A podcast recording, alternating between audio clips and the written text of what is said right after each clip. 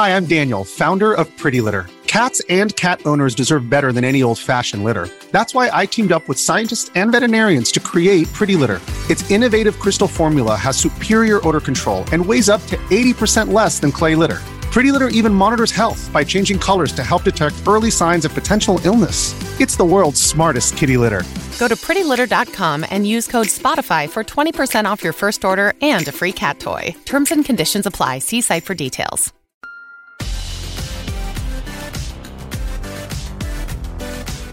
Hello and welcome back into the Savage Situation podcast. It's your host here, Adam Savage. Good to have you guys here. And we've had such an amazing couple of seasons. We're back with a third season. Now I have a co-host every week, Ian Chambers, and we've got so much coming your way. And we have guests coming on. We're talking about the gaming world as well as you know things like online, lifestyle, sport as well. So it kind of encapsulates kind of everything that we like, and we hope you guys enjoy it as well. Now, one thing that's really going to help grow the show and expand to a bigger audience and broaden its horizons is if you guys do leave a review. It's really important to subscribe and follow to make sure you never miss an episode, but reviews are so key to getting us as high up the charts as humanly possible so that everyone can hear our brilliant podcast that you guys obviously a massive part of as well. Uh, do make sure to leave a five star review if you can. That'd be amazing with a comment as well, and hopefully it'll boost our show to outer space and beyond. Enjoy this new episode. It's a banger, if I do say so myself. I would say that though, but genuinely, enjoy.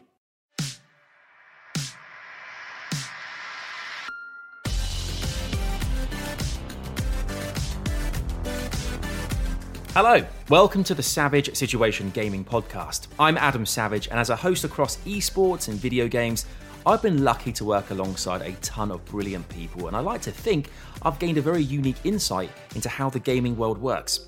Whether you're a gamer, someone who used to play as a kid, has slightly lost touch, or you're simply curious because you've heard that gaming can sometimes make you Hollywood money from your bedroom, this podcast is absolutely for everyone. Now, during lockdown, I've been chatting to special guests from pro gamers to streamers to the influencers who've become the faces of the industry, all about how they started and the experiences they've had in this ever evolving world. Be sure to subscribe, please, to be notified when new episodes are uploaded. And let's meet my guest today. Over 23 million subscribers, 16 plus billion video views, and almost 3,500 videos posted. And I am delighted to say that DanTDM has finally realized his biggest dream and joins me today on the Savage Situation. Dan, I'm here. Here. Hello. I can't believe it, mate. This is. Uh, we were just saying this before we start recording. I think this is your first ever podcast. It is indeed, yeah. First ever podcast experience. So I feel. I feel. go easy on me. I will, but I also feel absolutely honoured right now. This is this is the first one, so uh, thank you for saving um, saving it for this, It's okay. mate. f- First things first. I mean, 2020. What a what a wild year this has been. How how I say, yeah, wild is a good good uh, adjective. How how um how has your year been? I mean, what with locked and everything, how's everything been for you? You are you are you well? How's how's how's the last few months been? I'm good, yeah. It's been a well unique experience, and our experience is a bit more unique because we also have a son. Yeah. Who was born. He was in January, so it was like three, two or three months before the whole country locked down. Yeah. So that made it even more unique, I think. Fatherhood in general, and, and speaking from experience, it's a little bit of a roller Yeah. coaster. Uh, it's a bit wild. little it's a yeah. little bit, bit crazy.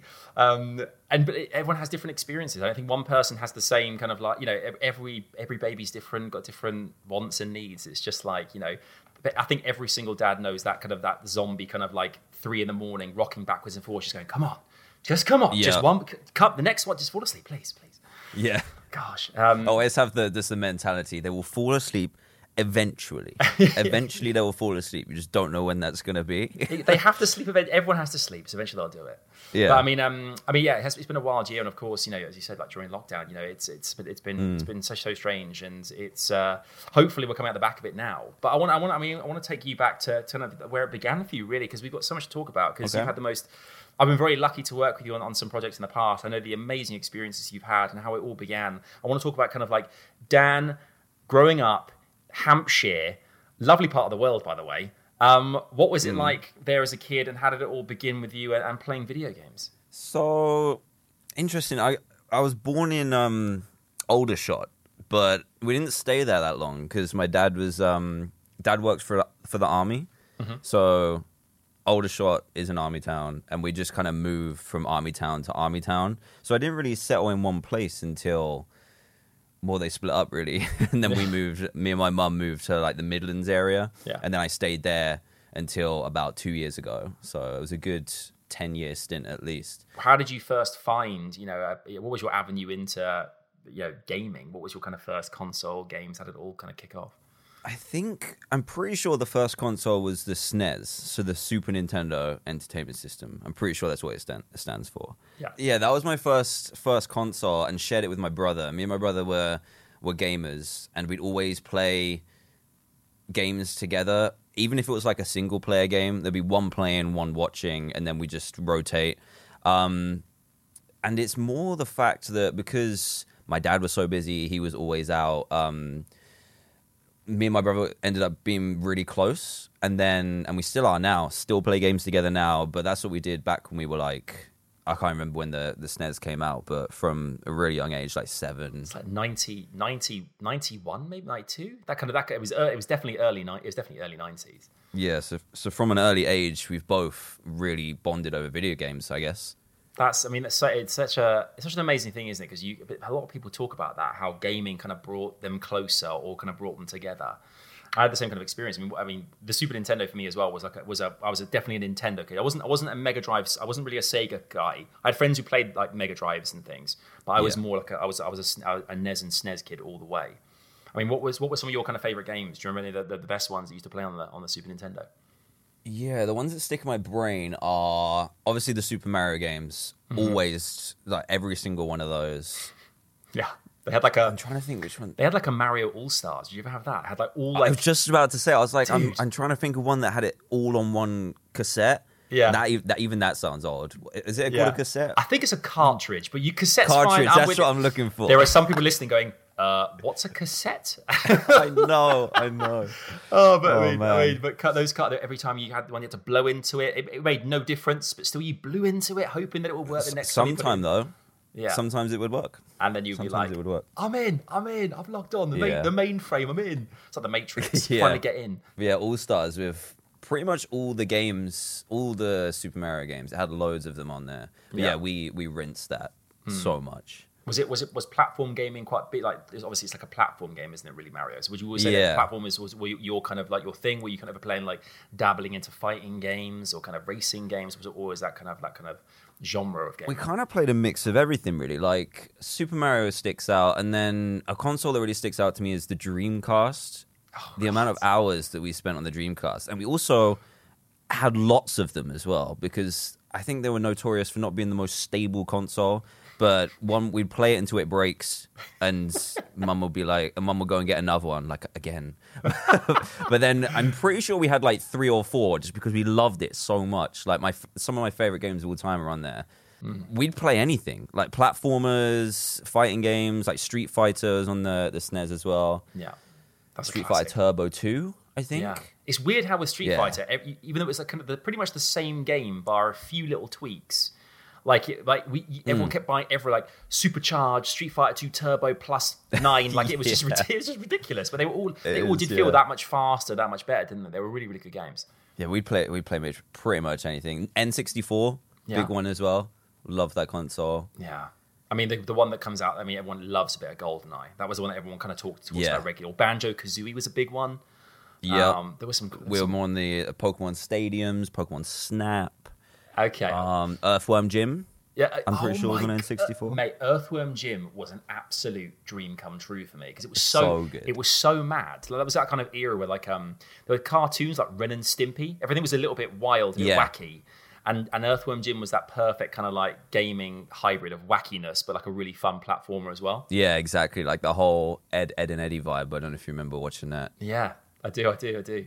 I mean, I mean, so, so I mean, you, I mean, obviously, I mean, it's great. I mean, you're, I think you're one of the first guests this series, season who's brought up the Dreamcast. It's kind of like it was kind of like- Really? it was kind of like a, a- hidden treasure, like some kind of because some played. Um, Sega did another system as well. Was it um, the Sega Saturn? That's what I'm thinking of. The Sega Saturn Yeah. came out. I know the Dreamcast was after that. I remember the Dreamcast had. I used to, I, used, I had a job way back in the day um, at Blockbuster Video. Oh, Ooh. Blockbuster, old school. And they had a they had a few kind of like they were used to kind of showcase games on the Dreamcast on the TVs. Then there was like a few kind of like crazy like plane games and you know flying around. It was, it Yeah. was it was a pretty cool system. I feel like I think it was Sega's last one as well. I could be completely wrong on that, but I'm pretty sure it was. And um, it, I think it was one of the first consoles that actually had like a, a LAN port in it as well, where you could an Ethernet port, sorry, where you could play LAN and also play online. Yeah, I I'm pretty sure it was one of the first of those, and for like graphics wise, it was way ahead of everyone else because it was it was 3D, but it was really good 3D. Yeah. like even now, I'd look at it and be like, yeah, that's that's pretty good for its time. You're like that is that is banging for the for the nineties. Yeah. that, that's pretty great. It's like when Toy Story came out and you kind of went, "Whoa, this is cartoons now." Yeah, same thing with on. games. Hold on a second. This is yeah, this is like early nineties. This how's this possible? This is this is this is crazy magic. It's witchcraft. yeah, Um, Dreamcast was a legendary console. No man, it, it really was. It really was. So, I mean, it's fair to say that I guess growing up, then you had you had like a whole different bunch of different systems. You bounce around from you know the SNES to Dreamcast to you know the the Yeah. N64. I mean, did you Yeah, Mega Drive as well. I think we had at one point too. was it always like your and outside of your brother? Were you all kind of did you have like a friendship circle as well who were also very like kind of gaming like like like minded like yourself? Were you kind of like one of only a few people you knew who really kind of got into games that that that much? I think it was only really me and my brother. We used to live in a, a really small village, and, and when I say small, I'm talking like from in our school, from year one to year six, there were like 30 people, so like really tiny. What? In year six, there was me and one other person. Sh- Dad, sh- two of you in year six, Two.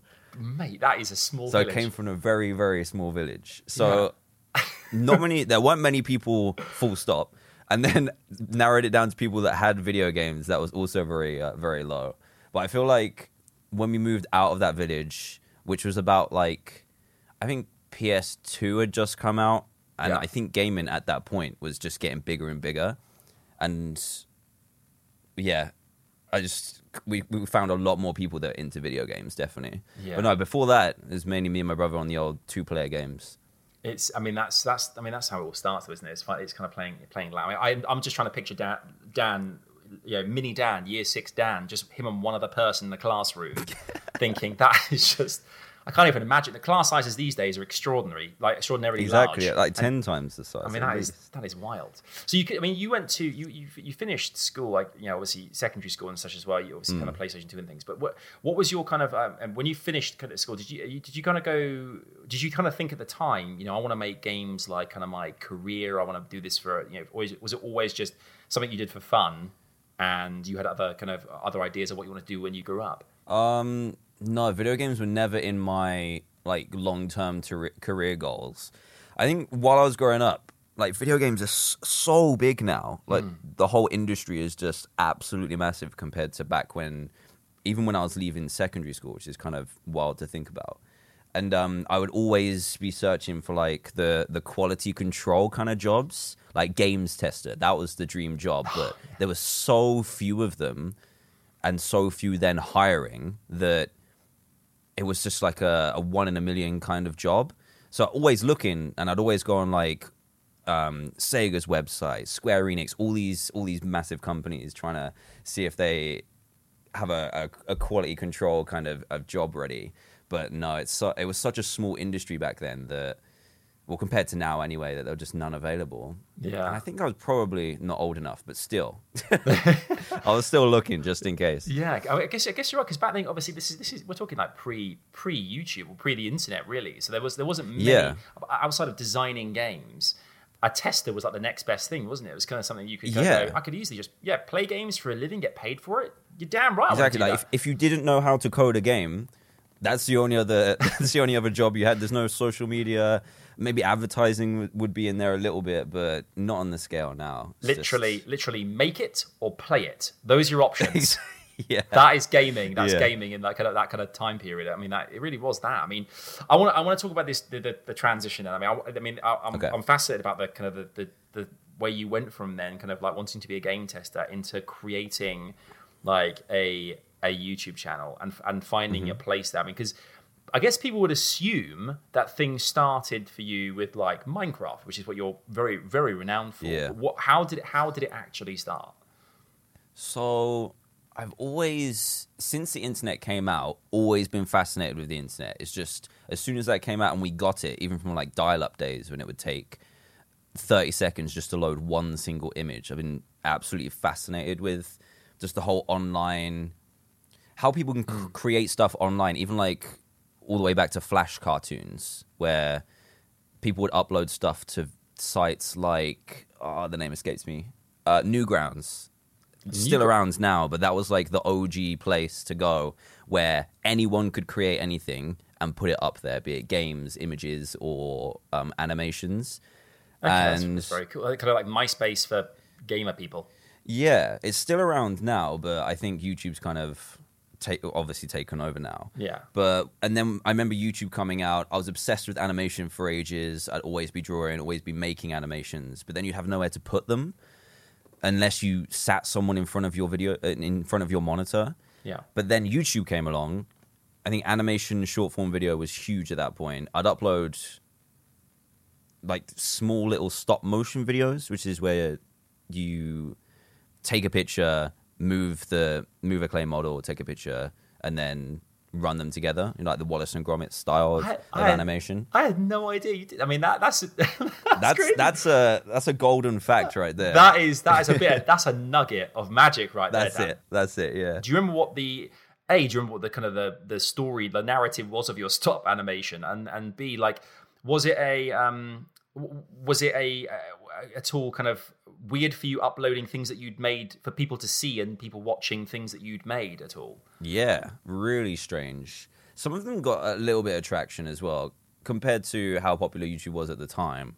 And like you'd you'd upload it to YouTube, but then you go on like an animation forum and be like, "Hey, check out my my animation," because forums were were bigger than YouTube at that time.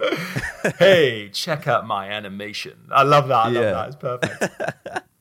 was there ever kind of like a was there ever a particular kind of storyline that you always had in your stop animation? Or was it kind of just pretty basic stuff? Not really. It was pretty basic, really random actually, because they take so long to make. They wouldn't, um, because the process was so long to make a stop motion. You would, Yeah. um, the stories would be really short, like 10, 20 seconds.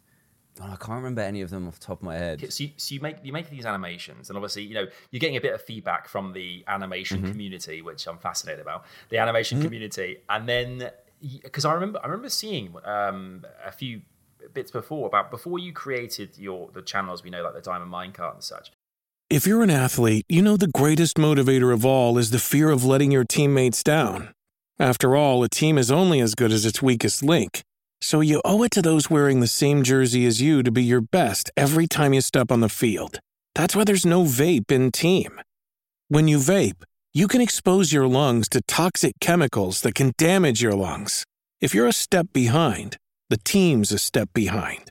Brought to you by The Real Cost and the FDA. You, Yeah. Were you were quite into Pokemon trading cards? Weren't were you- Massively Didn't you so, have like a. Didn't you have like a Pokemon channel that you first kicked things off with? Yeah, it's still there. it's Is still it? there. Yep, it's still there. Okay. Um, this is quite a bit after the the animation stuff. It was, oh, when did I start playing that? So my stuff, I got me and Jem really got into the Pokemon trading card game. So everyone knows Pokemon cards, like, absolutely everyone. Yeah. But not many people know there's actually a game you can play with them, like with full rules. There's a whole tournament circuit, massive. Um, maybe not massive, but there's a, a, a pretty decent sized community that would go to tournaments. I would travel to other countries to play, and then What? there was a, only a handful of people. I can I can only think of a, two, three people that would make YouTube videos on strategies and how they did at tournaments, cards they think were good, um, cards that were coming out that they thought that were good. So yeah, I thought, you know what, I'm gonna give that a go. And in the community of Pokemon trading card game players, it actually was quite a popular channel. So you were you you were filming your hands like opening packs or play or giving like tactics? Not even that. Sometimes, yeah. So we play games just because people wanted to know uh, what was in your deck or what kind of strategies you were using. But most of it was like analyzing cards and analyzing decks. So it was more like a bit more advanced than a PowerPoint presentation, but along that style. So it was no face for ages. Um, just I think I called it. So the channel was called Pokemon Dan Level Brilliant. Forty Five, Brilliant. which you can still go and find if you want. I, I, I'm And- definitely going to check it. I'm going to subscribe, man. I mean, Oh, it, yes. there could be new content any day now, so I'm jumping on. any day. and then I had this series called Pokey Class because it was kind of like a presentation. It was like an educational kind of style of video, I guess. back then as well obviously the, the youtube in general was like there was there was there wasn't a ton of people i guess people were still Yeah. trying to find it and stuff did you have did you see numbers start to gradually pick up or, or, or uh, back then was it all about subscribers like what was it for you that you was it quite exhilarating making the videos and seeing people kind of like comment and get involved with them Yeah, it's more the creation. Like I'm obsessed with. I'm such. I'm such a creative mind. Like if you give me something academic, I really struggle with that kind of stuff. Or like reading books, I I- don't really do because it's very bland to me. But give me an opportunity to create anything with something, and I'll do it. And that's that was what I was doing. I think I was doing it like once a week at the time. So at the weekends, I'd look forward to making this video every week. And then yeah, the, you- you'd be able to power it the traffic through like Pokemon card forums and and websites and yeah, it just kind of uh, went went from there really. we transitioned from like Pokemon cards then onto Mm-hmm. like video games. I mean, what was what was how did that happen? What was what was the kind of like the the moment in which you thought, okay, I'm going to start making videos about games because I've always loved them and that's what I'd like to do. So with Pokemon, obviously the Pokemon games are way more popular than the cards. Um, Red and blue, And baby. started- red, red and blue. red and blue, that's it. That's the stuff. and I think I made I did make a few gameplay videos on that channel just to kind of dabble in it. I was more interested in like how to capture that because all I was doing was the editing side because it was just like a PowerPoint kind of presentation. Um, but I was really interested in the technicalities of capturing a game, commentating over it, and how you do that. So I think I started on there was a Pokemon trading card game for Game Boy. So I played that and uploaded it to that channel. So that was a gameplay series. And then Pokemon Stadium. So it was still Pokemon related, but it was dabbling in the video game um, commentary kind of style instead. Was there a big difference in the reception for the videos that were kind of based more around the video game side of things as opposed to kind of like the more kind of card based stuff you were doing? I'm pretty sure at the time they got more views just because they were a bit more like the Pokemon stuff for the cards. Sorry, the, the card stuff was a little bit more current, so it would go out of date quite quickly because the state of the game would change. So certain videos would then just not be applicable to the current state of what cards were out because some would not be playable anymore after a mm-hmm. certain amount of time. So those views would be strongest in the first week to a month and then they just kind of drop because there's, there's no point watching them anymore because they're not relevant to the to the game. Whereas the video game stuff is evergreen pretty much. You can just stay there and, and garner views. I'm trying to I'm trying to put myself in your shoes like you know 10 you know, Mm-hmm. 10 years ago. Did, did views even matter? Did you even care about views then? Was that even a, a, a no. big factor? No no no. That's more of me now going backwards and analyzing it.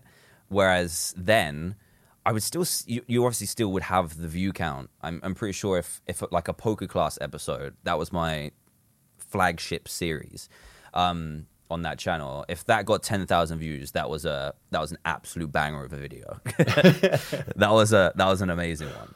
But um, then I would upload kind of the video game stuff in between just to kind of test it out and just like I said for the fun of just making the video and the challenge technically of making it.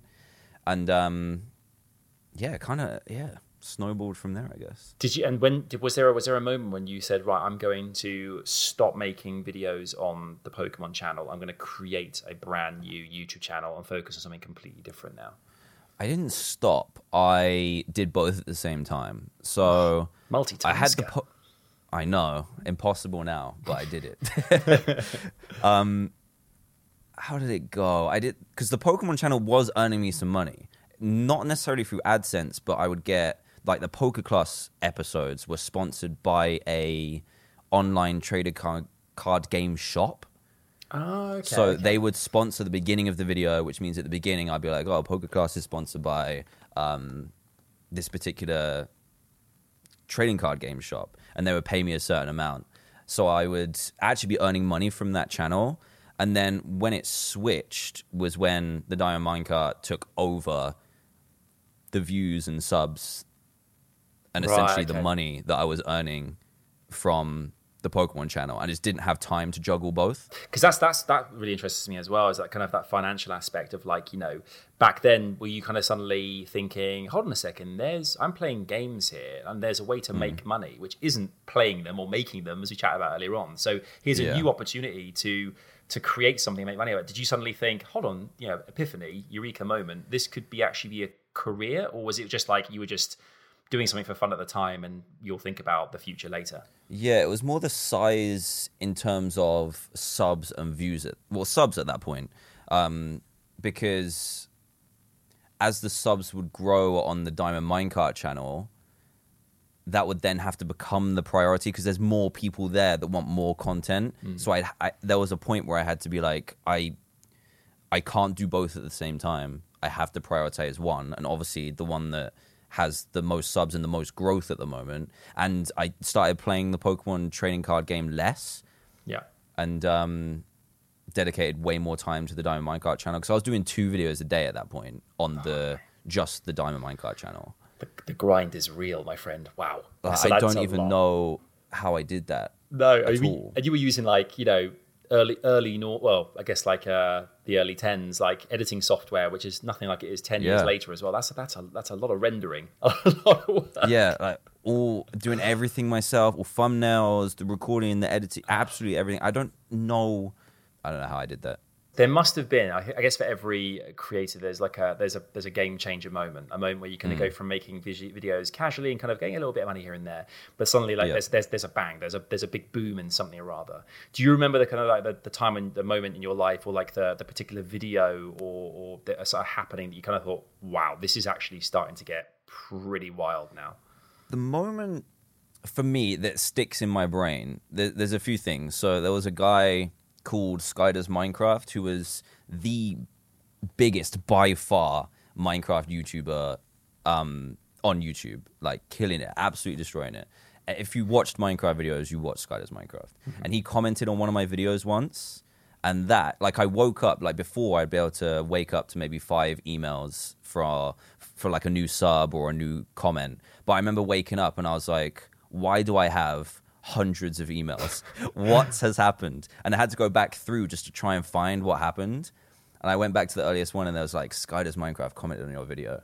And then that would automatically send traffic. The way youtube worked back then is it would send traffic to that video. Mm-hmm.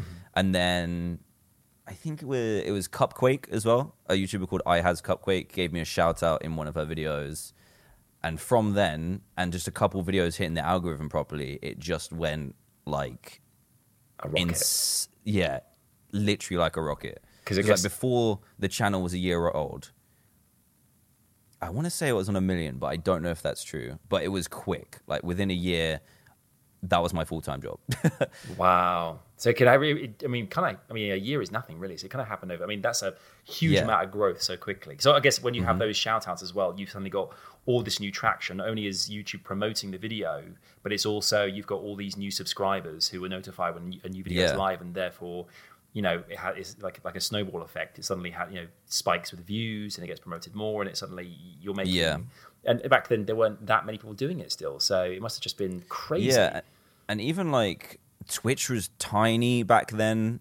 YouTube was was gaining traction in the gaming space specifically, but you still weren't aware that people were making money and and turning it into a job, like a career, because it was so fresh and new. Like you would mm. watch YouTubers, but you wouldn't be aware that. I don't even. I, I don't think some of the YouTubers I was watching back then did it as a full time job. But then when like the the second and third years of the Diamond Minecart were the years where gaming on YouTube just went crazy. like the numbers that gaming, like all of the top channels on YouTube were gaming channels, and just that's part of the luck of it, I guess. I, I was there right time with the right content, I guess. Yeah, I mean, I mean, I- my my my kind of um, introduction to, to you and and to, and to your content was kind of was very interesting. So obviously, I, I, I did some work with Activision. I was working with some YouTubers with Call of Duty and those kind of games, and I was and I mm-hmm. was learning about kind of like the the YouTube industry as I was going, kind of thinking, wow, these kind of creators who are making these videos. And I kind of knew of you know the big names and things, and I I was brought in to to, to produce Legends of Gaming if you remember Legends of Yeah. Gaming, Dan. And um, do. it was, I mean, 20, okay, I I mentioned this in another episode, but 22 of the world's biggest YouTubers. And we had like, you know, huge names. But I remember the moment that the, the production team there uh, said to me, oh, we've got a, a, a very special guest for, for one day of the live show. We've got, we've got Dan TDM. Uh, who's going to be coming along to um, to the live show at Alexandra Palace in London? And I remember the entire internet kind of kind of breaking. Uh, how ex- excited they were! Oh, No, like I've just had yeah, I've just had flashbacks. Mate it was it i mean it was nuts It like was nuts mental. and i remember because you because back then like you you had really taken off at this point i think you, Yeah. i think your your channel was just humongous to any i mean because primarily your kind of fan base on the channel is is a younger audience so Yeah. you have this this every every kid the world over DanTDM is is the guy, man. He's the, he's he's the Yeah. guy making Minecraft videos, and he's the dude. And so you had this this suddenly this special appearance, unannounced, this random appearance happening at Legends at Legends of Gaming. I remember being there on the show floor when you arrived, and it mate, it was like watching a rock star being chased around an arena. It was crazy. literally insane. Like I hadn't, I don't, didn't at that point do many in-person appearances because I was a very shy dude. I didn't want to do them, but um, I did. I think I did Insomnia at that point. Insomnia was the only one I would go to, and that happened like three times a year. It was one of my my favorite events, and still some of my best experiences come from that event. Those events were amazing, and then I feel like it was a little bit last minute as well. It I was. I decided it to go to Legends of Gaming for a day, and then Yeah. I put a video up announcing the meet and greets, and then oh, that was just that was a whole like trying to explain mess. to, to to our listeners right now about the the kind of like the the craziness, the pandemonium that ensued. Yeah. like it was it was kind of like don't don't forget here. It's not Dan. Dan is one of like there are 22 other of the biggest creators in the world, like massive YouTube superstars. yeah. But but you were announced that you were coming along. Just it took it to another level. And so I mean, I remember some of the pa- parents and and and because I, I was obviously there as a producer at the time. I, was, I wasn't Yeah. hosting that particular thing, but I got to be on the kind of the show floor and just all around me, just see like this this barrage of people just going from one area to the next, going. I hear Dan's gone to this toilet. Run! I hear Dan's buying flumps and rainbow drops at this till. Oh. Go! You know, it was and it was it watching it was just absolutely extraordinary, and that was a real kind of taste for me of like what your life must have been like like you know living like Aerosmith or Bon Jovi, just like this kind of crazy like this these amazing fans who yeah, was a obviously. bit of a bit of a whirlwind. I mean, was that? I mean, you say you were you were quite shy growing like growing up. I mean, was it? I mean, that for you must have been like hugely overwhelming. Or were you? How did you, how did you handle that personally? Like, how was that for you? Um, I found like meet and greets and stuff really quite difficult. I don't know because like in person, and even to this day, I'd say I'm still quite a um a reserved kind of person. Like I'm not really my full 100% comfortable self unless I know you for a little bit. And um I remember we were doing meet and greets in the same room with people like Syndicate who had been in the in on YouTube for years and years before before I started, and Vikkstar and Ali A. These guys have been doing it for ages, and then I rock up. Oh, it's, yeah, it was quite intimidating, I think. And I'd seen all these other people doing it so well. I was like, oh man, I, I really need to step up here. because this is obviously still in a time when when um, you know YouTube was still kind of an emerging area for particularly Yeah, parents yeah, kind of yeah. getting used to their kids suddenly Exactly. idolizing less Cristiano Ronaldo, more DanTDM. So there's there's this kind of a, a switch from like traditional celebrity to to internet like kind of like phenomenon. And I think a lot of parents were saying. Who who's this Dan guy? All my kids talk about is Dan, Dan, Dan, Dan, Dan, and we'd have to be like, well, yeah, he's a popular guy. And they were like, I don't, wh- where is he? And, and then when you kind of, you know, obviously there were there were so many people there trying to meet you. It's um, it, I mean, for you, it must have been hugely overwhelming. You know, and, and it was, it was. I mean, it was a, it was an amazing, amazing experience to kind of to watch that and see that. And that was that kind of was a kind of a moment for me, a real click where I kind of thought, wow, this is this this is so much bigger than you ever kind of, you know, when you you hear about it, but seeing it happen live, you think, wow, this is this is on a, a completely different playing Yeah. field. I didn't realize that the scale of this thing. Yeah, especially when you're doing like YouTube. Literally, even to this day, is me by myself. Any YouTuber can relate to this. It's literally just you sitting in front of a screen, and then live's a little bit different. But when you're uploading YouTube videos on demand, you upload them, and then you see the numbers, numbers and usernames. That's what you see. And even when you're seeing like big numbers, and then you move that to real life where you're seeing them as individual people in a room you realize how many people that is actually watching and subscri- and subscribing and, and liking and all that stuff it's just it's a real eye-opener going from interacting just between a screen to interacting in real life it's like a massive yeah massive eye-opener And you and you've seemed as well, uh, you know, as long as I've known you, you've you've never taken it for granted as well. It's always been like, you know, you're very humble about the fact that it's it is extraordinary, and it is like a thing that is kind is so unique, so rare. But it's like at the end of the day, like these are all people who have the time to, you know, take the time to watch your videos, watch the content that you make, yeah. and, they, and they enjoy it so much. I mean, have you? I mean, with with I mean, fan interactions in general, are there any that kind of stand out for you that you were kind of like, okay, that was a pretty special moment, or that was completely wacky? Oh oh I'm like, that's a good What's, question what's the goss, Oh, Dan? man. What's the goss? But I mean, I imagine because there, there must be there must be some. I mean, I can only imagine there must be some very kind of strange moments when you've kind of you know uh, not expected a fan to be like, like, "I love you." You've been somewhere kind of in the middle of I don't know an island in the middle of nowhere, and someone's gone, "I love your videos." And you've got, and you- you've got- Maybe not whispering in my ear, but Yeah, I that'd be weird. remember being recognized in. Oh, what's the big railway station? Grand Central, Grand Central Mm-hmm. in New York, while I was peeing. and like, obviously, ma- male toilets, there's u- urinals next to each other. Yeah. And I'm, I'm peeing. And the kid comes, uh, the kid comes up to me. He's like, "Oh, can I get a picture?" I was like, uh, if you wait outside, then sure. that one always sticks in my brain. It's just so so surreal and funny at the same time. I mean, it's it, yeah, that's a. com- Yeah, so that's a very interesting situation there, Dan. Very interesting situation. Yeah. That's- that is a savage situation. That really, that's, that's exactly what that's, that is. It right there. I mean, you. I mean, I mean, talk about success as well, because I'm, I'm really keen to kind of, you know, talk about how the the phenomenon that is that is what you've done and created, and you've done things that other creators haven't, you know, haven't even come close to doing in in the in your kind of like your your journey and on on, you know in in this industry. I mean, what you. Uh, one thing that you I thought was very cool that you did. I think you're one of the first creators I, I saw that actually you released it. I remember when you released the, the book, the Trayaurus and the Enchanted Crystal Oh yeah. and you released a book, and that was like, wow, you've you've you've gone from making gaming content to now you're you've become like a you know a, a, an a author of some description. You've kind of got like a book out about you and the world that you've created. Was that was that quite a special moment for you as well? It was. It was kind of in the midst of all like the touring stuff I was doing at the same time. Like both of those things happened at the same time. I'm pretty sure I wrote the book because I was pretty, I was really adamant that I would have to write the whole thing. And because it was a graphic novel as well, like a YouTuber doing a book wasn't really a new thing. Uh, lots of people had done it before. But I think the graphic novel style was quite unique at that time.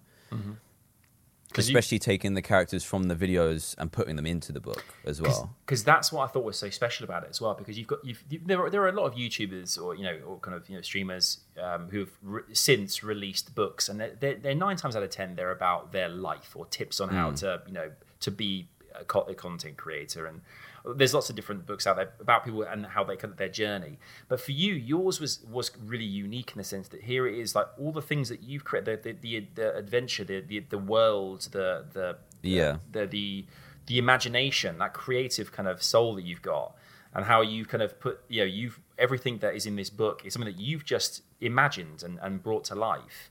People just weren't people just weren't doing the same thing as you, and I think that's what captured the imagination of so many of your audience as well. You know that they could kind of really dive into this same world that you, you'd made. Yeah, thanks. My pleasure. That's, I, you that's can put good, that at the back to of the hear. next book. Really good to hear. Because like as well with with everything I do, I feel like I put I put hundred percent of myself into it. Like I could easily have got someone to write the book for me, but I couldn't do it. I had to do it myself. You know what I'm saying? I could easily.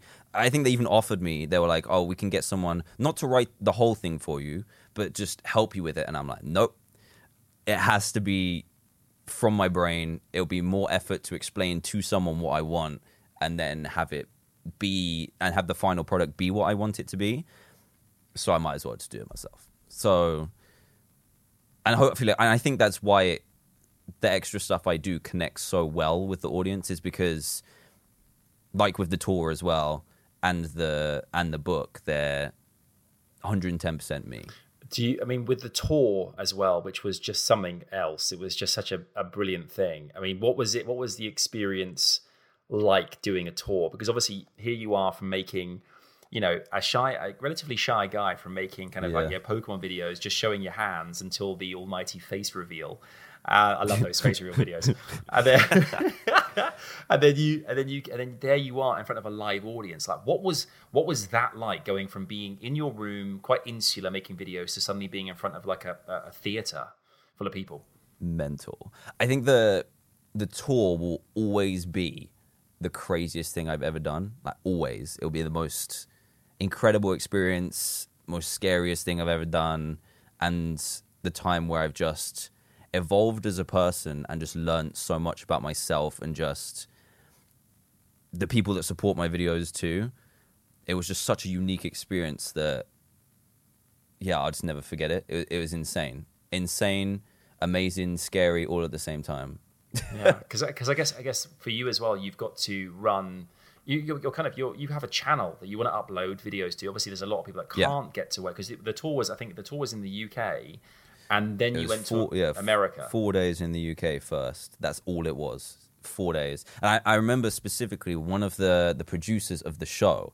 He didn't say this to me before, but after we'd done maybe half the entire tour, he was like, you know what? When I, Brighton was the first date, and I had never performed in front of a crowd like that a, a scripted thing. This was a proper, not just playing video games on stage. This was a proper scripted show. I had to remember all these cues, and had a I had a co-star with me as well who was relying on me for those cues, and we had to bounce off of each other. And he said when we were watching it, he was just like. I hope he could do it. they had no idea if it was something that was going to work or just not work. And luckily it did. basically uh, in a theater and you're doing all the cues as you would do as an actor on a stage. You kind of you know you've got lines to remember you've got cues yeah, to hit positioning. I mean there's that's so, there's so much that that's years of training you've suddenly got to be thrown into the deep end there and they say right dan when you're ready take it away. Yeah it was kind of crazy and you can't prepare for 2000 people in a room. You just can't. It's so hard because you can you can perform it and it'll go swimmingly in front of the 20 people which is kind of what we did for our practice. Um, but and obviously all your rehearsals are just you and the crew in in, in the team in a in a room. But when you step it's Kaley Cuoco for Priceline. Ready to go to your happy place for a happy price? Well, why didn't you say so? Just download the Priceline app right now and save up to 60% on hotels. So, whether it's Cousin Kevin's Kazoo concert in Kansas City, go Kevin, or Becky's Bachelorette Bash in Bermuda, you never have to miss a trip ever again. So, download the Priceline app today. Your savings are waiting. Go to your happy place for a happy price. Go to your happy price, Priceline onto a stage and you have all these people in front of you. It's a completely different experience. And I remember when I did my bigger tour recently, there's and that was I was like between eight and ten thousand people in a room. When I stood on that stage for the first time, we only did four shows. For the first time, I forgot everything. Like literally everything left my brain because there was nothing that could prepare me for that amount of people in that room there's no way you can prepare for it. Were, were there were there any moments in the show, like across the tour, that you did that you kind of went, "Oh, I cannot believe that just happened," or you had to fly by the seat of your pants because something went wrong? Was there? I mean, did you? How, how did you kind of get around? Did you ever kind of have worries that something was going to go hideously wrong, or did, did it all just kind of come together okay? Yeah, I'm a perfectionist, so when I'm doing my videos, like before the tour stuff, when I was doing my videos, it was just me. If if something went wrong, it was on me. I knew what my wanted, my videos, I knew what I wanted my videos to be, and I made them. Whereas with the tour, you have to delegate that out and have other people, like an entire team, crew, and everything to make your dream work. And it's it was it was a big experience to get used to, like making that work. But of course, loads of shows there were just little things that didn't go right, which would get to me at some point. But then when you're doing it every day and you're fully in the tour mode, it's just part of live performance. Yeah, obviously with, with coming, you know, going to these live shows, well, you've got a lot of parents who who are there Mm. with their kids. Did, didn't you have like a bunch of like celebs who kind of like had came backstage with their kids? They were like, Yeah. "All right, Dan." Yeah, you're, you're there suddenly thinking, "This is this is madness. This I'm, I'm meeting so many people here. This is absolutely crazy too." Did you? Was that there was anyone that? the that was the LA show. So Okay. LA is like obviously home to everyone, and um, yeah, a few people were like because it was the oh I can't remember the name of it, but it's where the the Oscars is it the Oscars are held. Yeah, so the Hollywood, the Hollywood Hotel or something, the Holly, uh, the Beverly Hills Oh, Hotel or something. Why can't I remember what it's called? Forum.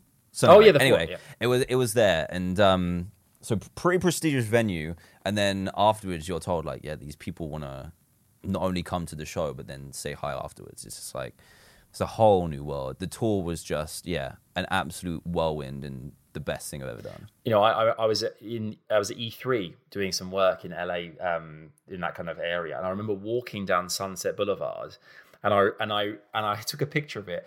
Walking down Sunset Boulevard, there was a giant billboard which just had your face all over it, uh, advertising your show, and I was like. That that is a one of the most bucket list things ever because Dan's now officially a total baller. But that was like that was I mean that, that must for you as well must have been a really surreal moment to see that kind of thing happen. Yeah, really surreal. That was I'm pretty sure that was the YouTube show, wasn't it? Uh, So that was all thanks to YouTube that happened. Um, yeah, that was to promote the the YouTube at the time YouTube Red show, but now YouTube Premium um, show that we did, which again was in between the tour legs as well. So like this span of two years, we fit in so much, and it was insane.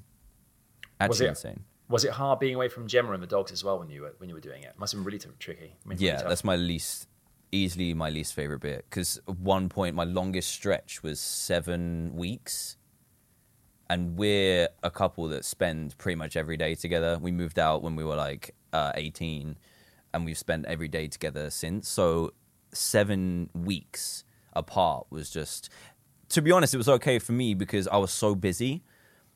But knowing that I'd left Gem for seven weeks was yeah, that's really hard, and part of the reason why I don't think I could do it again. Yeah, it's it's a, it's a lot. I mean, seven weeks. You know, particularly now as a dad as well. Being a dad, you know, that- Exactly, that- yeah. that's, that's so much to leave with your your your other half, isn't it? There's so much. you know, Yeah. it's a lot. It's a lot. You're one of the you know a, a creator as well that's been widely reported. I mean, I, I think I think that's the thing is is compared to other YouTubers out there as well. You you you kind of hit this hit the ground running and suddenly it just exploded and you went from kind of doing the kind of like the the local stage shows like insomnia and such and, and suddenly you mm. are on this huge grander scale did you find as well that the that there was a lot of pressure attached to what you were doing as well when you were when you were making content was there was there a lot of that? did people change around you at all like other people other creators at these events and things you were going to when you started to become like the the headline talent if you will did people change around you at all No, I think every Insomnia were always my favorite events because it was literally a 24 hour convention. Not for like people would leave in terms of people that weren't doing um, booths or creators and stuff. They would all leave at about 6 p.m. But then the whole thing would stay open still. So all the creators, all the people in the booths that were running like the, the game companies, everyone would hang out and it would be such a unique and just a great experience because everyone 99.9% of youtubers are really really nice It's true. It's true. Everyone is super lovely, like Yeah. really lovely. Um, and the circles that we've been fortunate to be in as well, they just everyone seems everyone's very welcoming and very kind of very Yeah. cool, which is which is great to see as well. 2017 uh, was kind of the time we started kind of. I, think- I think we worked together a few times, be it Legends of Gaming, a few other, other things like Insomnia too. But I remember that was the year that Forbes came out and they were like, right, here are our highest grossing YouTube earners of the year. Was it weird for you seeing kind of things like that, your your kind of earnings portrayed in in the media? Was that quite did that was it quite a, a, a tricky customer something to address at all? It was quite difficult because that was the time when YouTube had popped off big time, and then a couple years, maybe maybe a year or two later, traditional media had been like, "Wait, hold on, how much are these guys making for playing video games?" How many million? how many millions of millions are they making? Yeah, yeah. uh, like, wait, what? And then, um, as well, people that aren't in that world, in even in like your families and stuff, now all of this information that I keep really private anyway, now with one single article from such a reputable source in traditional media, like now everyone knows.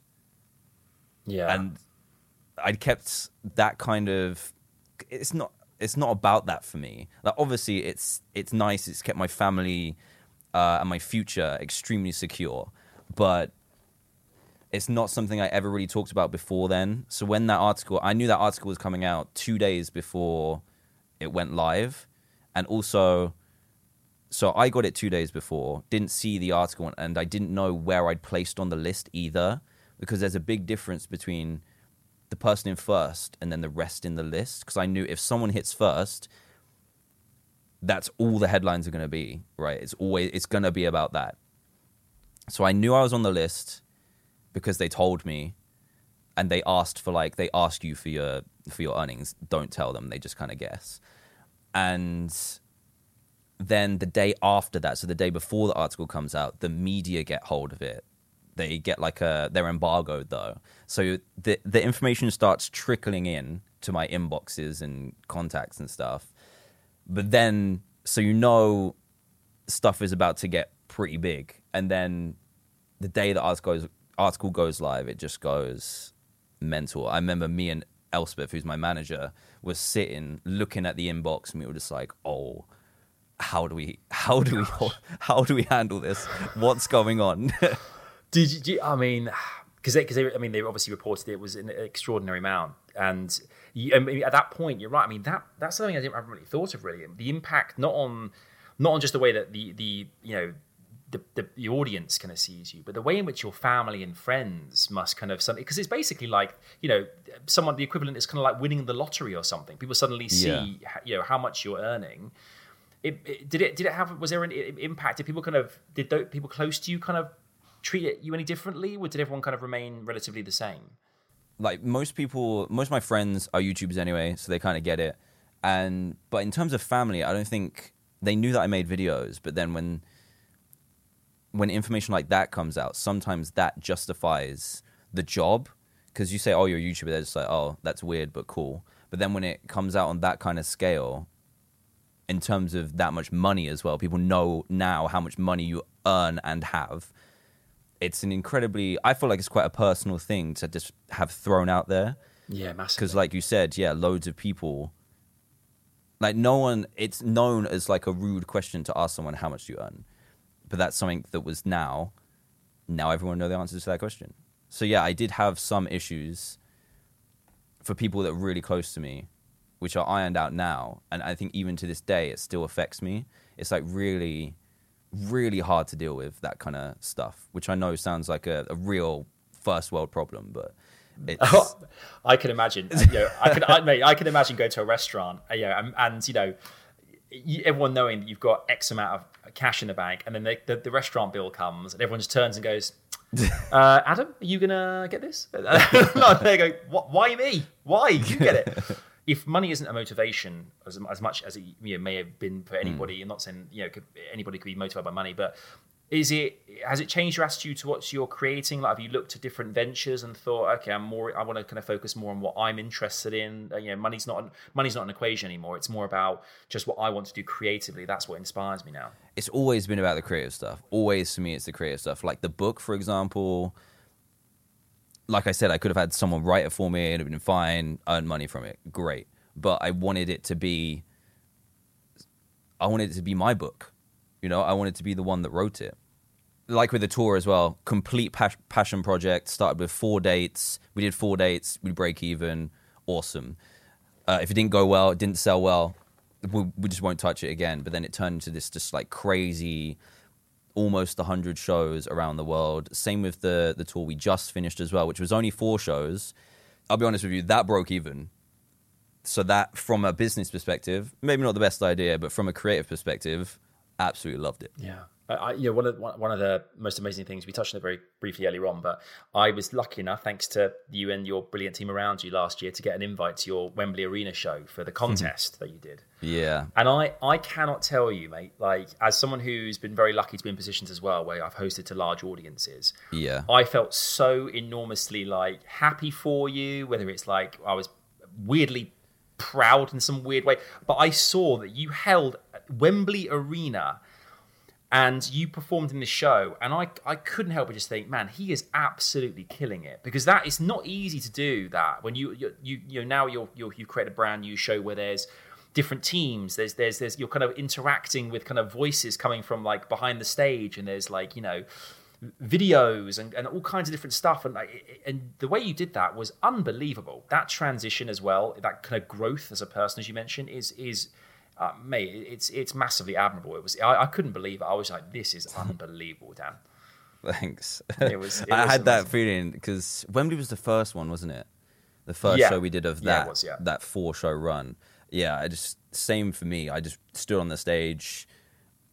I was so awestruck and just yeah, completely awestruck, taken aback. I forgot what I was going to say, and I, yeah, I can't explain that feeling. It's it's But- nuts. It, I mean, you must have made it must have meant everything to you having having Gem like on the front row, seeing like your your Yeah. family and friends there as well to celebrate. I mean, it must it must have been like kind of one of those moments you thought, man, this is. I've, had, I've, I've this has been it's all come down to this you know everything I've ever done up to this point I'm so pleased Yeah. I'm here right now it's oh it's amazing to see mate I mean I, I got to say you did you did do you have done one thing in your career though that that is my personal dream that you've achieved and I'm absolutely devastated by it but I'm also really this? happy for What you mate, you were the voice of a character in a Disney film, mate.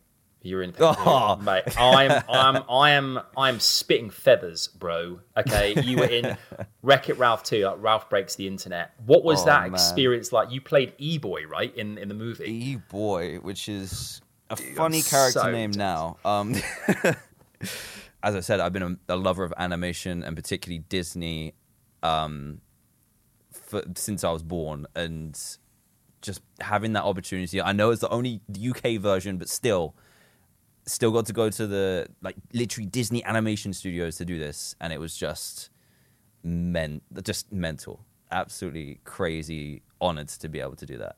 Did you? I mean, is it one of those kind of pinch yourself moments? I bet. Absolutely, yeah. Especially the big pinch yourself moment was because I, I love the whole going to the studio and stuff because that's what I love to to explore music studios and that. That's why I studied at, at uni, so I was loving that animation. Absolutely loved it. Being at Disney, loved it. But then when you went, we went to the premiere in London, and then the voice of me came out that character on the screen. That was nuts. Man, I, I'm, I'm just so jealous. But I'm so happy. But I'm so One happy. day, one day. I, one day, man. But I think I think that you know you're right. I think it's it's one of those things though. It's kind of like you know it's it's opportunity comes knocking, and something like that happens, and you you know you see. I guess I guess pretty much everyone from Tom Hanks to anyone who voices a character in a Disney movie. It's like here's a legacy that's been around for you know Yeah. almost hundred years. Uh, and, anim- and if you're someone who, who you know began with stop motion animation, I mean, what better place to kind of like you know work in that environment. You're, you're at Pixar, and I mean, it's, it's just amazing. Exactly. Like, absolutely incredible. I mean, but with this, you know, we, we come full circle here. Like, what you know, what, but with the whole kind of you know, this incredible career you've had uh, to date. There's still plenty more to come. But I mean, what's what's been what have been some of the toughest moments for you personally about the, the success and the challenges you've kind of faced along the way? Has there been anything particularly that kind of sticks out for you, like that's been really tough to get past or get through?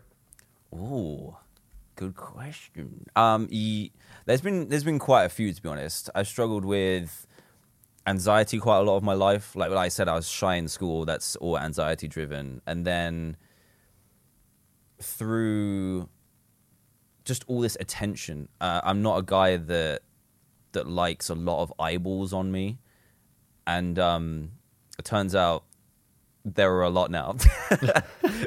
Um, tw- so almost, I- tw- almost that- 24 million, Dan. Just, yeah, uh, I found or that just really, 20, yeah. really hard to deal with. And I think as well, the main part was like when all the money stuff came out, and then people were like, who is people almost. I don't even know if this is true, but some people would then almost think of you as a different person, and I'm like, no, I'm literally just, I'm just me. You know, I'm just, I'm, I'm extremely lucky. I'm extremely fortunate. I have worked hard, but there is an element of luck to it too, where things have gone really well for me, but that is something I've struggled with for a long time. Is just thinking that everyone thinks of you as this person who's like, whether it's because you have nice, uh, a lot of money, a nice house, that you're above them somehow. Like I never want anyone to think that of me ever. That I'm a, above them because of anything I've done or anything I have. I'm I'm just a normal dude. when it comes down to it, I'm just a normal guy.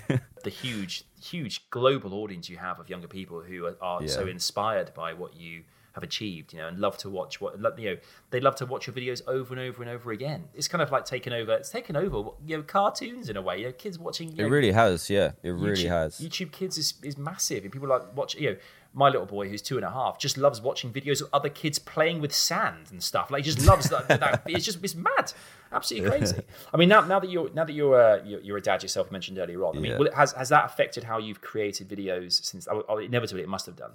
Yeah, like the the schedule of creating videos is very oh there isn't one there is not one now it just as and when i can make them especially at the beginning because as you know it's like it's you just take each day as it comes as as a new parent. Yeah. and i think a lot of people who are who are parents can relate to that. And Yeah. as well something i struggled with at the beginning was making the decision to go to work. Like if i had a, a nine to five in an office i'd be i'd be forced to go to work. That, that's where i have to go at that time. But i found it very difficult to decide to not just go to work but my job is playing video games. So i felt and i love it. I absolutely adore my job. So going from quite a s- stressful point in your life and leaving my wife with a newborn, which we're both learning about minute by minute, I found that quite hard to then try. I- I guess to try and fit dad life in with my job. Yeah, it's it's mate. It's I mean, it must be massively tough. I mean, I mean, Yeah. speaking of gaming, do you actually get a chance to play anything just whi- which you aren't doing for work? Do you just you get to play games just for you, just having fun, or is that kind of out the window now? I do now. Uh, now that sleep is not guaranteed, but close enough. We get like at least two or three hours in the evening. Me and Jem usually end up playing video games. so, um, but as well, like if I have a spare couple hours, I stream it. I'd, I'd stream playing video games. That's that's what I, I love to do. I, I don't just love playing video games. I love sharing it with other people as well. So, I, I'm I'm lucky in that respect that that's also my my job. We do. We we got to get online and play some Fall Guys together. We got to. Oh we gotta man, team, we got to team up. Oh man. man, love that game. So love much. it, love it. I mean, I mean that's that's one thing I noticed as well. Obviously, streaming is a lot easier because you're creating content, but it's it's it's immediacy. There's no there's no I mean That edit is things. true, It's just it's just done. I mean, you're obviously clearly enjoying it watching you on Twitch. Like you, the community's there and supports you, and Mm-hmm. it's growing all the time. I mean, particularly as a parent, it's it's it's brilliant to be able to stream and, and do that as well, right? Yeah, you're right. Uh, like before, before Asher was here, I made the decision to get an editor because I was still doing all my own editing, and that was a godsend. Especially in hindsight, it was it had to be done because now I can just if I have an hour or two, I can record a video, then that's I know it's going to come back to me done, and all I have to do is a, thumb, a thumbnail. It's it's amazing. And same with the streaming. It's like start, stop, then it's done. Yeah, it's so Go so live, easier. yeah, for two hours, end the stream, and then it's, it's done. It's easy. And Have then you, you- can you can send that then send that off to make a video, which is quite nice. Have you thought about how you're going to introduce Asher to games one day? Like what you'll start with, or when- that when that will actually happen? Um, I don't know. I feel like gaming is so. I feel like it's real. Everyone games now. I feel like it's so. Normal is the wrong word, but I feel like back when I had a PlayStation and stuff, even before then, if you were a gamer, you're a gamer. But now everyone plays video games, whether it's on your phone or most households have a console. I just feel like it's just going to come naturally. Yeah. I would bet- imagine it's some. It'll be some kind of iPad game. I would have thought. I bet, I bet, I bet as well. Like you know, parents used to say, "Oh, don't you know you playing games? You're going to burn your eyes out one day," you know. Yeah. And then you're there thinking, "I told you, mum, the Dreamcasts, all seven million of them, was totally worth it." yeah. Thanks for those, Mum. Yeah, nice one, Appreciate it. um, speaking of games, okay, we we in all Okay. of our podcast episodes, we we talk, we always ask guests um, what their top five games of all time are. Now, yeah. DanTDM. This is big Yes. because this is this is we're not messing around here. This is the big stuff, baby. This is the big stuff. So, what what would be in your top five list um, or the, your favorite games of all time? What would you say? Uh, Let's let's start with the obvious one. It has to be Minecraft. Has it to be. has to be Has to be. because it's given me a lot of things in life that game, and also if there was a way, if there was a way that I could see my play hours for every single version of Minecraft, I'm sure it's in the thousands, tens of thousands. I don't know. I'd be scared to see it, but um, absolutely love that game. My perfect game ever since I started playing it. Love it. So Minecraft, let's put that in there. Um, seeing as though we were speaking of the Dreamcast, Sonic Adventure has to be on there. Sonic Adventure. Sonic Adventure, Sonic Adventure one and two are. I'll go back and play them now. I absolutely adored those games so much. Were they were they top down 3D, just platform? What, what, what were they? So those are it's platformer 3D, like third person 3D. It was one of the first, apart from Sonic 3D. I'm not sure if that counts, but um, one of the first third person Sonic games. Okay. And okay. I don't know what I don't know what it is about it. It's the the um, the story was good. Love the characters. I've always loved Sonic as a as a video game character. But that had like Shadow, and then you could play as Knuckles, you could play as Amy, you could play as Rouge, you could play as Big. Oh, it's so good. So Yeah. good. Yeah, it's Sonic, Sonic kicks ass, man. Love Sonic. Yep. But I, I didn't. I didn't really play. I didn't really play Adventure though. That sound. Now that you're saying you you would play it again and again over and over, I'm like, Yep. I want to test this thing out. I, I, I It's know on Steam. Pretty sure it's on Steam as well. So You live in a dream there, Go Dan. It's it. perfect. Okay. okay. So you got you got Sonic. You got Sonic Adventure. You've got um, Minecraft. Uh, three more to Yep. go. Where, where we at? Where are we at? Oof. I'm gonna say Super Mario Odyssey. It's not the most difficult game just to play like through the story normally, but while you're playing it, you have like the biggest smile on your face. Just some of the designs, even though they're not the most difficult things to complete, they're so clever, so imaginative, and yeah, absolutely love that game. And Nin- Nintendo, they they they smash it every single time. Like, Yeah. they, they, I mean, I've just started playing Paper Mario, the um, the origami. Oh, I need to play that. Dude, Yeah. get it, dude! It's really fun because I hadn't, I hadn't really played the one. I think it came out on the, I think it was on the, the GameCube, maybe. But Yeah, I hadn't I really, think it was. I, didn't play the original, so now I'm playing it, and it's got this kind of crazy, like, kind of like battle system, like this this turn based battle. It, it, mate, it's it's wicked. Like, I'm really, I'm really loving it. It's great. Um, okay, so you got Super, you got Super Mario in there as well. Um, Yeah. Two, two more to go. What are we saying? Oh, I think I'll give special shout outs to the Switch just as a console. This this doesn't count as one of my five, but the Switch is such a one of my favorite designs of console ever. I think it's it's incredible.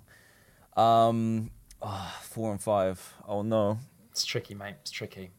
I mean, you. I mean, what, I'm trying to think of the games that you kind of like have been playing religiously on your channel over the last. yeah, I was just thinking I. I probably should give a, a place to Fortnite because it is good. I'm I've put again so many hours into that game. I, I, I don't want to check. so many hours, so many V bucks. Definitely don't want to check that.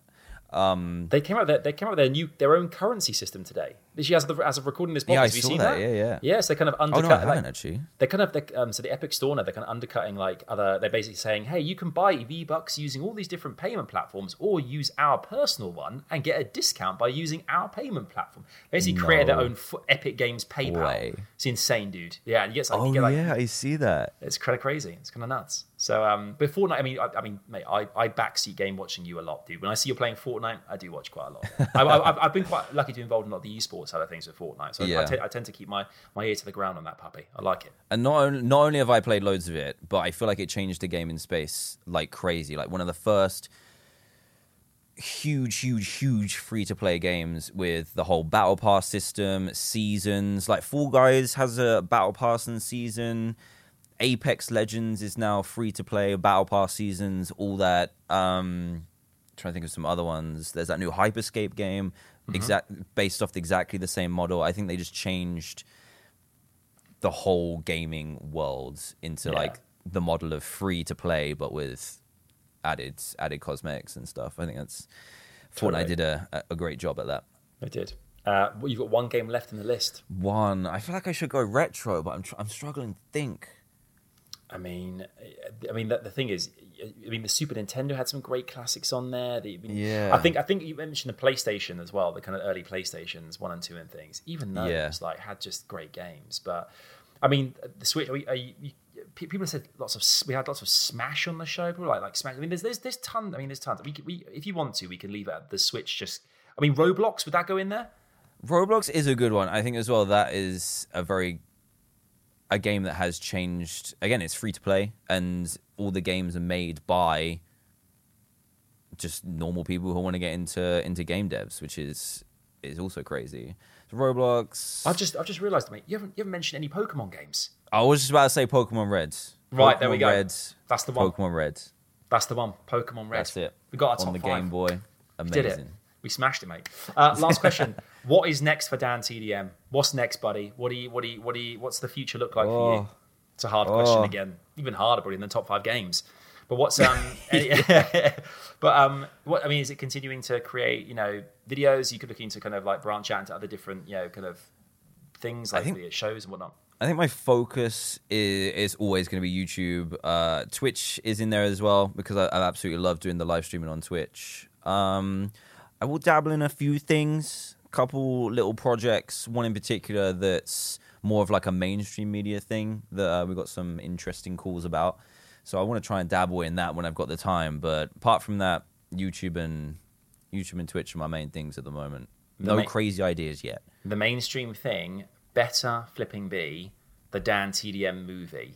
And if I don't get a cameo, if I don't get a cameo in that bad boy, I'm gonna, I'll be furious. Okay, you're down. Uh, Uh, thanks, thanks. I'm in. Even like an extra in the background, just sweeping. I'll take it. Yeah. Fun fact though, there was a, a script for a TDM movie once, but I was doing too much and I just I couldn't I couldn't Dan, you could have Fun had your own. Hollywood movie. I know. It's, it's never too late. It's never too late. Something had to go. Something had to go, and you chose the, the Hollywood blockbuster. Brilliant. Yeah. Great decision. Uh, Dan, it has been an absolute joy having you on, man. I've has loved been it. fun. Thank It's you for the so- invite. Oh, my pleasure. And thank you, thank you for you know taking the time out. Your very first podcast here on, on, on the show, The Savage Situation, has been an absolute uh, pleasure. And hopefully, I'll see you soon. If not in person, we're definitely gaming online together. Of course, yeah. Fire up Fall Guys. Uh, love to uh, Jem and Asher, mate, and uh, I hope Thank to see you, you. soon. Take care, buddy. Thank you very much. Thank you.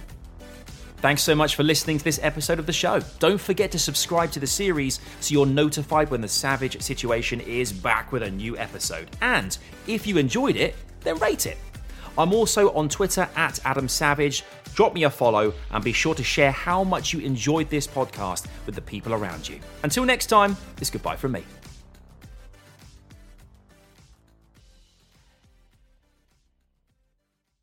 Next week on the Savage Situation Gaming Podcast, shocks. He said, Well, have you ever read off a teleprompter? And I was like, A what now? And I read off it, and he just, I saw his face just going pale and going, like, Oh my God. Well, um, we're going to have to do this. Uh, we'll do it live, you know, like they say in the movies. ACAST powers some of the world's best podcasts. Here's a show we recommend. Once upon a time, a knight in shining armor slew a dragon while a princess was locked in a tower waiting. Cool story, bro, but let us take it from here. Girl Tales is a kids podcast of feminist stories for a new generation. Girls go on adventures, take risks, and become their own heroes. We've got new stories every Monday. Find Girl Tales wherever you get your podcasts and join the fairy tale revolution today. Recommends. A massive thanks to you guys for listening to this episode of the Savage Situation podcast. It's been so much fun. Uh, do as well, make sure to check out the YouTube videos. Mentioned this at the beginning. We have all these videos of the, the episodes on YouTube. We also have as well highlight clips. So make sure to check it all out. Savage Situation podcast. You can find us on Twitter, on Instagram you know, we want to grow this community as big as we can. And you guys have been so supportive so far, and it's going to get bigger, better, faster, stronger. Thanks so much for listening. Take care, and we'll see you next week. That's right, on the next one. Take care for now. Thank you, and bye bye.